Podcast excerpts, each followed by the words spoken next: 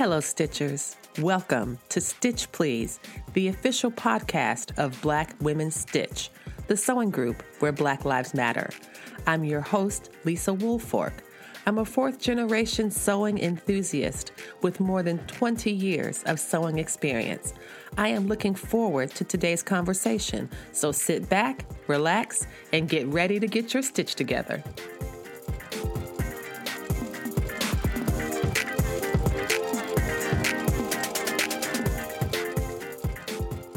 Hello, friends. A quick note before we get started for today.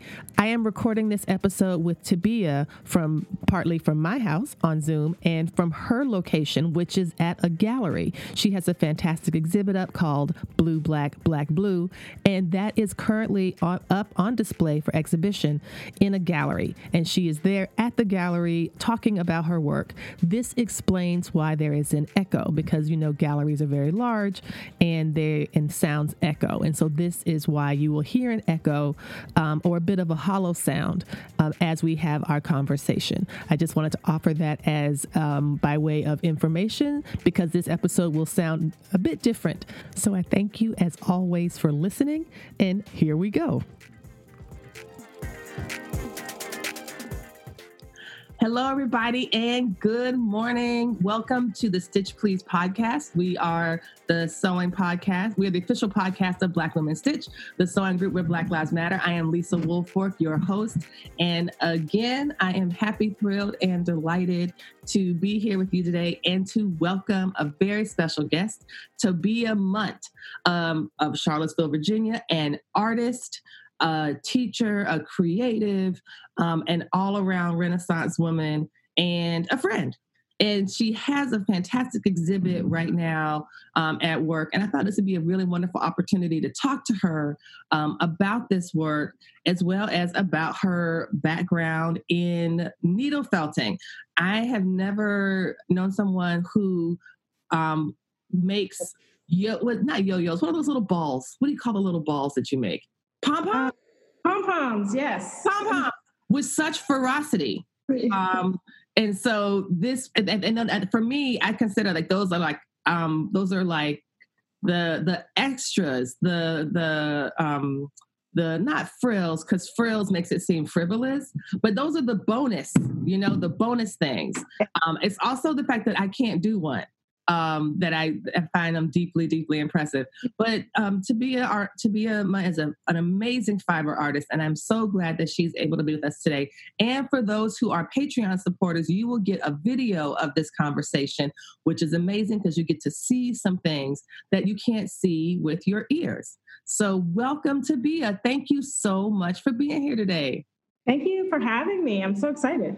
So um, we're gonna, as we're working through today, can we can you tell us a little bit about how you got started? I usually ask people about their sewing story, but you don't you do sew, but you don't really have a sewing story as much as you have a story of beginning the process of your architectural, um, sculptural fiber um, pieces. So can you talk a bit about how you got started with that? Yes. So um, in 2006, um, I was an architect in Northern Virginia, uh, practicing in McLean when my mom got sick. And I'm originally from Houston, Texas. So when I found out she was sick, I just quit my job, like no thought in it, quit my job and moved home to take care of her. And um, it meant going from working as a, an architect in a design build firm, which is, you know, you, you don't sit in the office all day long. You're half in the office, half on site. Um, um, and I did mostly residential homes. So it went from that to just sitting in the hospital all day. And so it was very hard for me to just sit there. So I'm very fidgety uh, naturally, so I needed something to do with my hands. Mm-hmm. And I've always been an artist, but I never considered myself a good artist.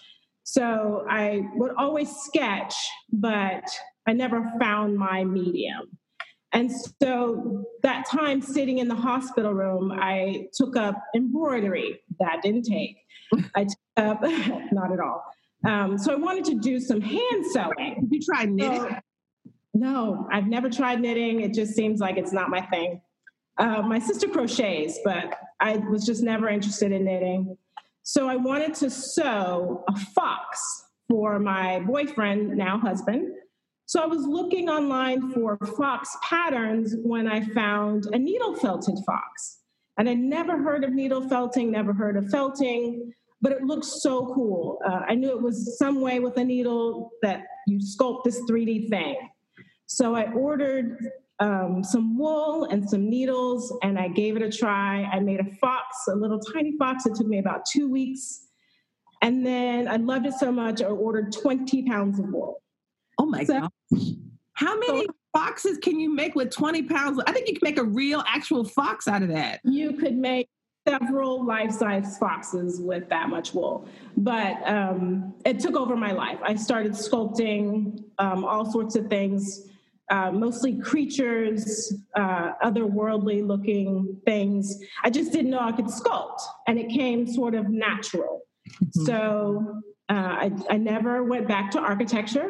I started a business called Licorice Tree, uh, creating kits, uh, needle felting kits um, for people to learn to sculpt their own things. And I started teaching classes, and it just took off from there. Mm-hmm. That's that's fantastic. And one of the things I was I was thinking about when looking at your bio is that you graduated in 2000 from Howard University with a BA in architecture. Um, and so, well, two things that I find amazing about that. One is that you graduated graduate school the same year, you graduated undergrad the same year I graduated graduate school. And I'm very impressed with myself for having so many fabulous young friends. and then I'm so curious about what you see as the relationship, if any, between art and architecture. Um, because when I'm glad that you explained what a what a design and build firm is, because I would not know what that is. And I tend to think about architecture as like blueprints and really neat, cool little like setting up little rooms and setting up how buildings you can build them and they don't fall down. And i mean i have a obviously like second grade understanding of what architecture is as a discipline. Um, but can you talk a bit about some of your training at howard and how that shaped your approach to art today? Was there anything there? And the reason i mention it is because bisa butler who is an amazing quilter. She she went to art school at Howard, and one of the things I remember her saying was, you know how when you paint a canvas, it usually starts off as what we consider canvas colored, which is like ivory or cream. Mm-hmm. She took a class where they were instructed to paint their canvases start black. Oh wow. And they started black and then built everything else around that. And when I, I just thought that was such a radical shift in thinking you know, to start and have your blank canvas be a black canvas. And I was wondering if there was anything in your training as an undergraduate that made you think differently about the relationship of art or maybe your own approach to art that you could use moving forward. I mean, when I look back at it now, um, I was really attracted to the model making aspect of architecture. So I. What do you mean by model making? Because I mean tiny furniture. What do you mean by model making? Tiny houses, except or tiny buildings. So whenever we have a project, you you start with a sketch. But for me, I can't see anything unless it's three dimensional. So I draw now, but it's very frustrating. So I might sketch out my idea of what I want to do, mm-hmm. but I feel like I can't really see it until I start to build it. So I still make tiny models, especially with um, tufting, uh, which is behind me here. Uh, so I make tiny models of the work that I'm going to either needle felt or tuft, just so I can see it. I feel like I'm a little bit like 2D blind, if that mm-hmm, mm-hmm. So yeah, model making, being able to see something three dimensional um, has really stuck with me until now. No, that's that's amazing. And the thing I love about that is the transition of taking it from a flat to something that's like that you can hold, that yes. you can walk into, that you can walk around. Like that's really it's really amazing. You know, it reminds me of this one movie review that I read once for that film Avatar. Remember the film Avatar, the blue people, the yes. Nazi I was reading it. I was I was reading a review of the movie, and someone was like, "I saw the 3D version of that movie Avatar of that movie Avatar, and it was so amazing, and the 3D version was so good, and it made me wish that real life was 3D too." I was like, "Oh, honey." Uh, it kind of is. Like, do you live in a flat world? It's like, are you flat Stanley? Like, what? Right. Where do you? Mm. You know, I've I've learned that people do see things differently. I've started to ask the questions, um, like to different artists, um, because I'm I'm fascinated with painters. Because for me, that seems like a really frustrating thing. Because I I've tried painting and it does not everything seems skewed when I paint. But for there are some people that I've spoke to where they feel the same thing about three dimension out three dimension. They can't see that. So I think we do see different on different things depending on yeah no that that makes sense. That makes sense. I can imagine a painter feels like you know that they are in a world that is just bright and colorful and makes sense. They, that, that the way that i love your what the quote that you just said that you can't really see it until you until you start to build it. Right and I imagine a painter thinking this will make sense to me once i have it laid down flat yes. in front of me and i can then really lean into this process. You know i can i can totally understand that. I can understand that intellectually. I cannot un- understand that artistically. And the case of my most recent spectacular failures at trying to decorate cookies of my children's silhouettes. Of course, I was I was so proud to be a I was so proud of myself. Not only that I because I had I had purchased silhouettes outlines of the boys three years ago, and I laminated them and I hand tra- I hand cut these cookies. So oh, they wow. they looked wonderful and they tasted good. And and then I started to to decorate oh, them. So decorate, yeah. Cake Wrecks nailed it. Any other like vocabulary we might have about what you would call a total fail is what these cookies were. And I know because I couldn't see it. I just couldn't. I just yeah, it's so tough. Like it would be torture for me. Like I wouldn't even attempt to decorate a cookie. Like I would I would abandon the project midway because I never do anything I don't want to do. So if I start something and I don't want to do it, it's like oh, I'll give it to my kids or someone to take it over. I, I just.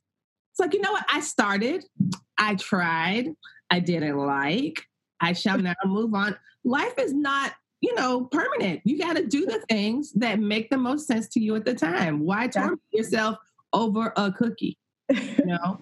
um, so I, I really appreciate this so, so, much. And I wanted to think about some of the, the work that you've made um, of the sculptures. You called them creatures. I think that creature appeared in the word. Also, some of them have teeth. Yes. And I was like, where does this woman get all these teeth from? I'm trying to understand, like, is there some kind of tooth collection? Is there some like www.artistteeth.com that you can go to and acquire human teeth? Because this is very unsettling. So tell us a bit more about those and about like, because it feels, it all feels very organic. Um, and so could you talk about that, about how when you're kind of, when you're creating them, um, what you are, what your, what your, what your overall vision is for them? Because it seems like as you're describing, it's a very organic process, not just an organic result. Yes. So for some of the earlier pieces, like the um, piece with the teeth, the teeth I sculpted out of clay. No way, they're shiny. Yes. Well, that's just a gloss. wow. Now I'm like, I'm gonna save money at the dentist and just make my own teeth. Well, no, I'm gonna actually ask to be it and make me some teeth. I don't. I certainly don't want to make my own teeth. No. yeah, so those with those pieces, um, I never really had a plan. So I just start with the raw wool and just start felting. Mm-hmm. And I will see something in the wool and make it. Um, and then if I like it, then I'll make several, like the the, the balls with the teeth. Um, I just I don't know. As I as I start needle felting, I'll get an idea. and then I'll run with it. Yeah, yeah. I I love this that you see. It's, it's I think that I've read some things from different sculptors that say, you know, like, well, how did you make this sculpture? And it's like, well, I looked at this stone and I took away everything that wasn't that. Yes. I'm like, well, that's that sounds very difficult. Um, but no, I, I, it does it does let you really just sink into the vision, and I I do absolutely love it. Especially when you think about wool as a comforting fiber. Yeah.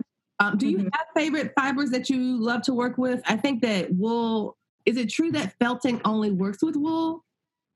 No, it'll work with um, different fibers. So you can use, there's some people, when I first started and I had my Etsy shop, people would contact me and want to send me their cat's fur and ask me to make a replica of their cat, which I find disgusting. Um, I never, I've never done that. But you can use any animal fiber to needle felt. You can also use acrylic, um, like um, acrylic roving, like acrylic yarn. Yeah, yeah, uh, yeah. Okay. I don't really do that because it's it's slicker, so it doesn't um, felt as well. So I just use uh, sheep's wool. Okay. Okay. I was thinking, could you could you explain a bit the difference, if any, between tufting and needle felting? Yes. So tufting, which is behind me, is um, it's rug making. It's the same way that you make a rug in a rug factory. So I have. I'm nodding like I know what that is. Like, oh yes, just yeah, look at rug making. Look at any rug you have in your house. So you have um, tufting guns, and it sort of just shoots the yarn into the rug backing. Wow. So I have one that does cut pile, which is just sort of loose, and then one that does um, I can't think of the word, but there's just two different um, techniques. So I'll be um, doing a demonstration of that next week. Oh, excellent! Oh, that's great. And so, um, I, I know I didn't say this earlier, but uh, Tobiah is joining us today from um, a gallery here in Charlottesville, Virginia. And this is the New City Arts Gallery, right? The New City Arts Gallery. What's the Welcome Gallery? It's called the Welcome Gallery. That's Welcome right. Gallery. And she has an exhibition here until the end of the month. Is it the end of end of August? Um, so if you are in town, if you are here in Charlottesville, if you are nearby, if you are if you if you if you want to get out of the house and see people who are not your relatives or your own image in the mirror i'm sure there are safe social distant ways that you can come down and see this fantastic work. Um, i would love to hear more about well so what's needle felting then? Needle felting is the hand doing right? That's yeah. needle felting um, you take a barbed needle and you poke the wool. So the more you poke the wool the more condensed the fibers get so it's a totally different beast from tufting. Okay. Tufting, rug making, needle felting is using raw wool to sculpt. Actually, I got a kit from the hive to make a little baby cutie thing. See, yes. like this. It's so lovely. Um, people only again, sorry. You should be on my Patreon so you can see these videos $2 a month you get to see this fantastic thing i made but here is the the cover art and i'll show you mine ah there's your wall there's your That's mine yeah my poor little baby yoda just looks like two lumps because I've done nothing. I'm like, I don't want to take it out of the box and break it. I'm gonna wait until the outside is open and me and Tobiah can go. I can go over to the hive and have some tea, and she can show it, show me how to do it. Yes. Um, and, and how do you not stab yourself in the leg? That's something I was also interested in. So you see the foam in your kit, the little black foam in your kit, that's your work surface. Oh, thank That's how you keep from stabbing. Okay, it's down there. Yes, it, it is. Because I mean, of course, I saw that hook and I was like, leg stab. I mean, that was like the first thing I thought.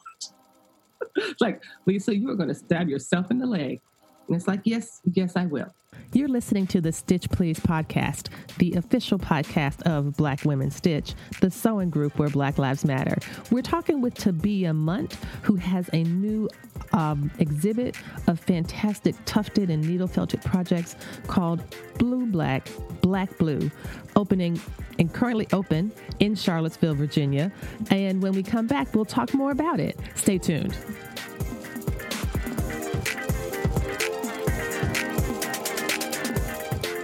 The Stitch Please podcast is really growing. Um, I want to thank you for listening to the podcast and ask a favor. If you are listening to this podcast on a medium that allows you to rate it or review it, for example, Apple Podcasts or iTunes, please do so. If you're enjoying the podcast, if you could drop me a five star rating, if you um, have something to say about the podcast um, and you wanted to include that, a couple sentences in the review box of Apple makes a really big difference in how the podcast is evaluated by Apple, how it becomes more visible. It really is a way to kind of lean into the algorithm that helps to rank podcasts. Um, so if you had time to do that, to drop a little line in the review feature of the podcast, that would be really appreciated and it would help us to grow even further and faster.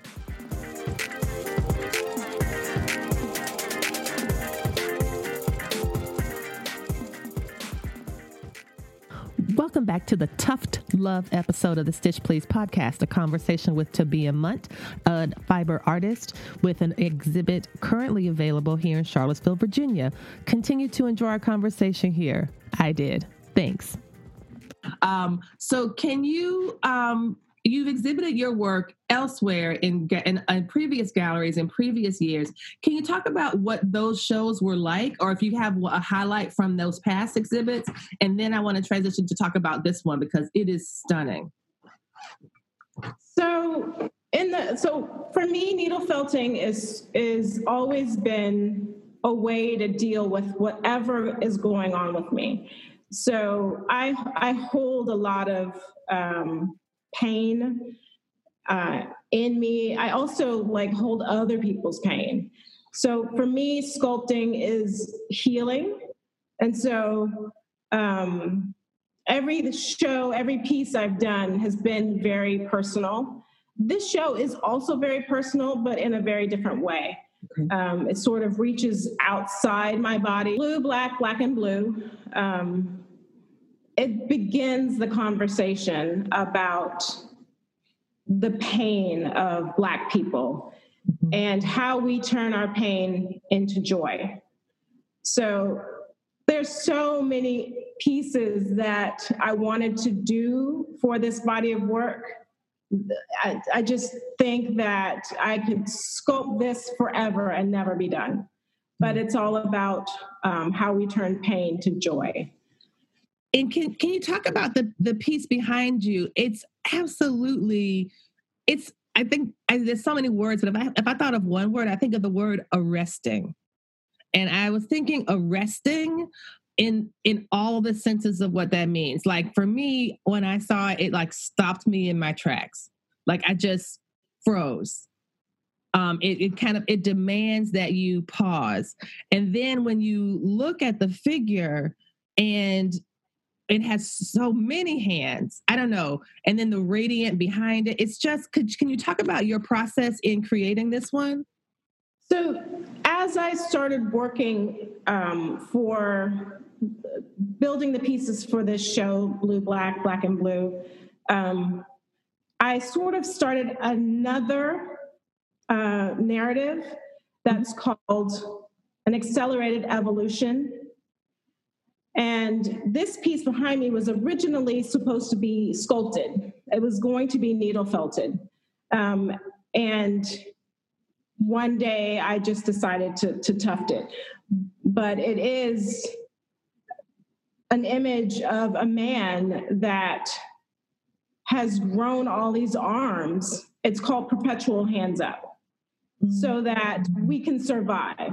So, accelerated evolution is all about how we change so that we survive. It is not based in reality. It is, you know, obviously fictional. Right. But this piece uh, is part of that little series that I I do want to grow further um, outside of this exhibition. It, it's really what what I receive from the piece is the adaptation when you describe this as an accelerated evolution you think about you know some of the phrases in evolution like you know about like like adaptation being one of them. And it just kind of speaks to me to the demands on black life and how we are uh, forced to like you know like you said excel evolve in an accelerated way for our own survival. That's uh, right and that and, and i can in this how you said how we change so we can survive? I mean mm-hmm. and how you you've drawn this in such a way with these organic fibers and these organic processes and the pieces feel very warm and maybe that's because they're made of wool and wool is a, you know as an organic fiber as a you know an animal fiber. It just they just feel so substantial Mm-hmm. you know and i just feel like that like that is something that's just so powerful. And i know sometimes for some of the um needle felting work that you do you put it on a um i don't know what those things are called where you hang it on the wall. Like i know some of the pieces that you have in the hive it looks like you know when people would mount animal heads? When some people do. Oh, like plaques. Plaques. So tell me about like why you put somewhat because i think some of the pieces in this show are also on plaques. Is that right uh, not really. Um, I they, think they hang from the wall. They they're three dimensional and they. I'm going to move over to some of the needle, needle felted pieces. Oh, you guys, we're so. So let's go. Let's go to. Isn't that a plaque with the the? Is that a, a lady with the pink and black? Is that so? A, it, it's a frame. I'm trying to get a better. Oh, okay, okay. So she behind her is tufted, Okay. Um, but she is in a frame. Oh, I see. I see. These feel so maternal. I don't know why. Maybe because they look like breasts. Um, but like so, let's talk about this part. So this these are all drips. So the whole show, um, every what does that mean? What is that? It's it's melanin. It's melanin dripping. Oh, like because we have so much damn swag. Yes. yes all melanin. No. Maybe I should name the show Melanin because everything in here is dripping. Uh, yes. Our pain, you know, it it it's all because we have melanin, which is a wonderful thing. Yes. Yes.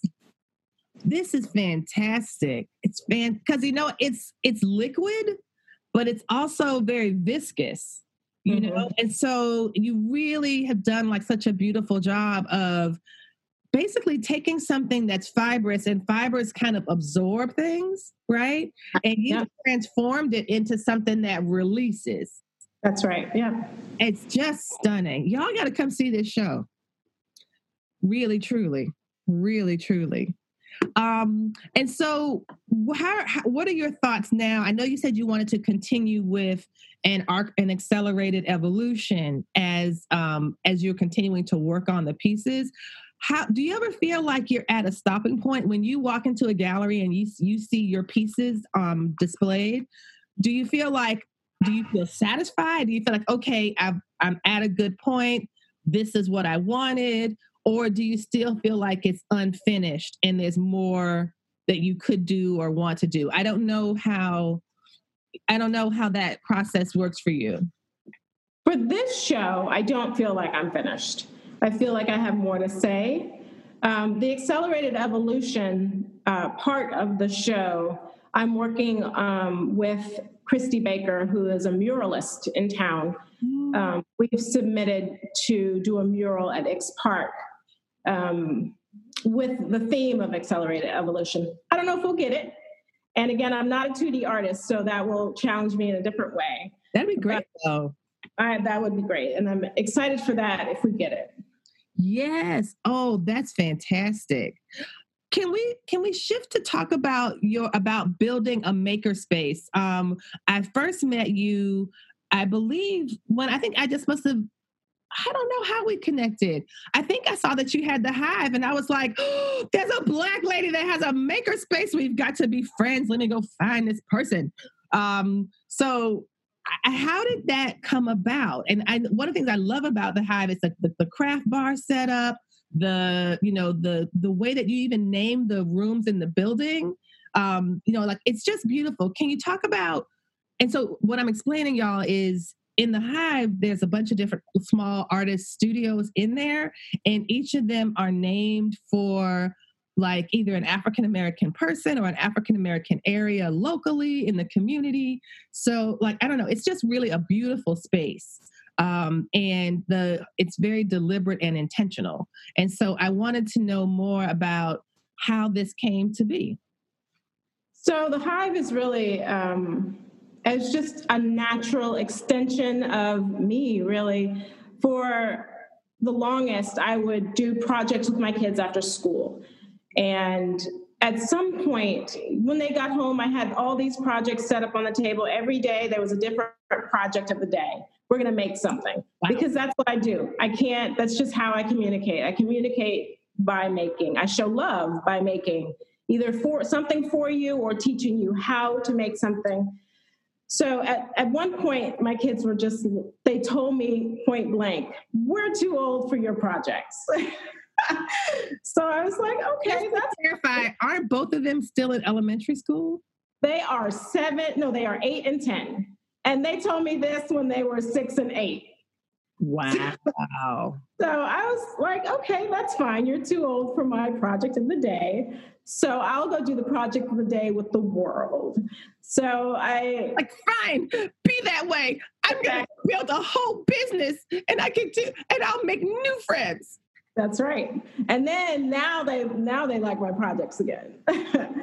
um, but yeah, so I I started asking around. I didn't want to do it alone. I knew that I wanted to still be able to um, pick them up from school and not just be at work all the time. Mm-hmm. So I started asking around, trying to get someone to do this business with me. I don't think anyone took me serious, but when I set my mind to do a thing, I make sure some way I'm going to do this thing. So um, we started looking for space. I think it took nine months from the time I said, I'm definitely doing this to opening the doors of nine months. Are you serious? Like having a baby. It was too fast. It was definitely too fast. But I don't think that I would do it any other way. I think if I would have slowed down the whole process, fear would have set in. Taken over. Yeah. Yes. Yes. That's fantastic. Oh my gosh. So you said, I have an idea. And nine months later, you are walking into a building that is actually, it's like the architecture, right? Yeah. It's yeah. like I, I, you can't make sense. It's like you really can't see it until you start to build it. That's right. That's exactly it. Yeah. Wow, that is amazing. That's amazing. So, what are some of the, if someone, and I have friends who want to do this, they want to build spaces, they want to create spaces where their creativity can live, they want to help support others in that. What were some of the, um, some of the big lessons that you learned in building this space, um, especially in such a small gestation period? Like, that's incredible. Um, the lessons I've learned, I, I, I think it's just, if you want to do a thing, don't expect to sleep while you're building it. Like it's it's really really hard. It's not an easy thing, but if you make a decision that you want to do a thing, uh, you, you need to work really hard until it gets done. So it was very hard, and there were times that I wanted to give up, but um, I wanted an art bar, and so I, I just kept going. And even, I think the hardest part actually was after we opened. Um, the first month after we opened, I had so much regret. I was like, why did I do this? Because now I've got to get customers and pay rent and keep this thing alive. So it was very scary after the doors opened. It wasn't so scary building the thing. That was kind of fun and exciting. But then, you know, we started building a following and then it just took off from there. So it, it's been good. I have had a great time. I have a couple of pieces here that I made. Um, and I think I came and did a craft bar and then a friend and I sat down and like I've done that a couple times and it was really nice to just sit and have coffee and like string a beaded um I think a beaded coaster was what I made and I have that in my kitchen. I look at it every single day. Um, I also made some for my family and sent them, sent it to them. And so like it really is a lot of fun. And the great thing about it, so the way that their craft, you want to describe how the craft bar works so people understand like it's such a really great innovation that you I mean it's really quite wonderful. So it's it works just like a restaurant. So we have a full menu of crafts. We have adult crafts and kid crafts. So you come in, you place your order at the bar, and then we give you a tray with instructions um, with everything you need to complete that craft. And our menu changes seasonally. So right now we're in our summer menu, um, and so we have summer themed things. So then you just, yeah. And then we have our craft tenders instead of bartenders that can help you if you need help um, putting your thing together. The craft tending is my favorite part. Yes. I, I love that. I just love that. I am that's why I'm excited to like keep my um my kit that I got, keep it safe. Um, because again, I'm worried about messing it up on my own. It's like I'm gonna wait until I can go and have some help with from the craft tender. Um, yes. That would be very helpful. That would be very helpful. I'm also gonna learn to make some pom poms because oh, they're yeah. cute. I mean, you all, it's like Tobiah is a, a, an amazing artist she is you know she's she's smart she is creative she's clearly powerful um, and she also can churn out pom-poms like nobody's business. I feel like you know i'm just getting my yarn out of the bag and she's like i made 10 where did those come from? How? That look like animals. That 10 like animals. Yes, or like better yeah. and it has a little face and a nose. And I'm like, that's fine. Never mind. I don't have to be good at everything. It's fine. Whatever. But that's how you know I'm stressed. When I'm making a lot of pom poms, that's like my stress relief. Like, to, I don't know. It's a good one. It's there. Hey, there's worse things that one can do under stress yeah. than make, you know, 50, 11 pom poms. Um, but this has been this has been so wonderful Tobiah. Thank you so much for taking the time to talk with us today. Now, tell us how people can find you on social media um, and where we can follow you and support your work. So my Instagram is at Tobiah Mundt Art, mm-hmm. and my website is tobiahmundt.com. And this show is at the Welcome Gallery um, in um, um, sponsored by New City Arts, and it's up until August 31st. Yes, and it will be available online starting Monday. Oh, and online on your page, or is it through New City Arts? Like who? New City Arts. Y'all so lucky Thank you, Tobiah. You are great. I'm going to stop this now and then ask you a couple more just follow ups um, about what you think about what a title should be.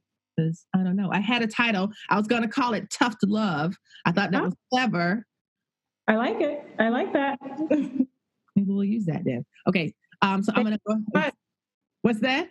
Thank you. Oh, you are so welcome, girl. Please, anytime, anytime, because you are amazing.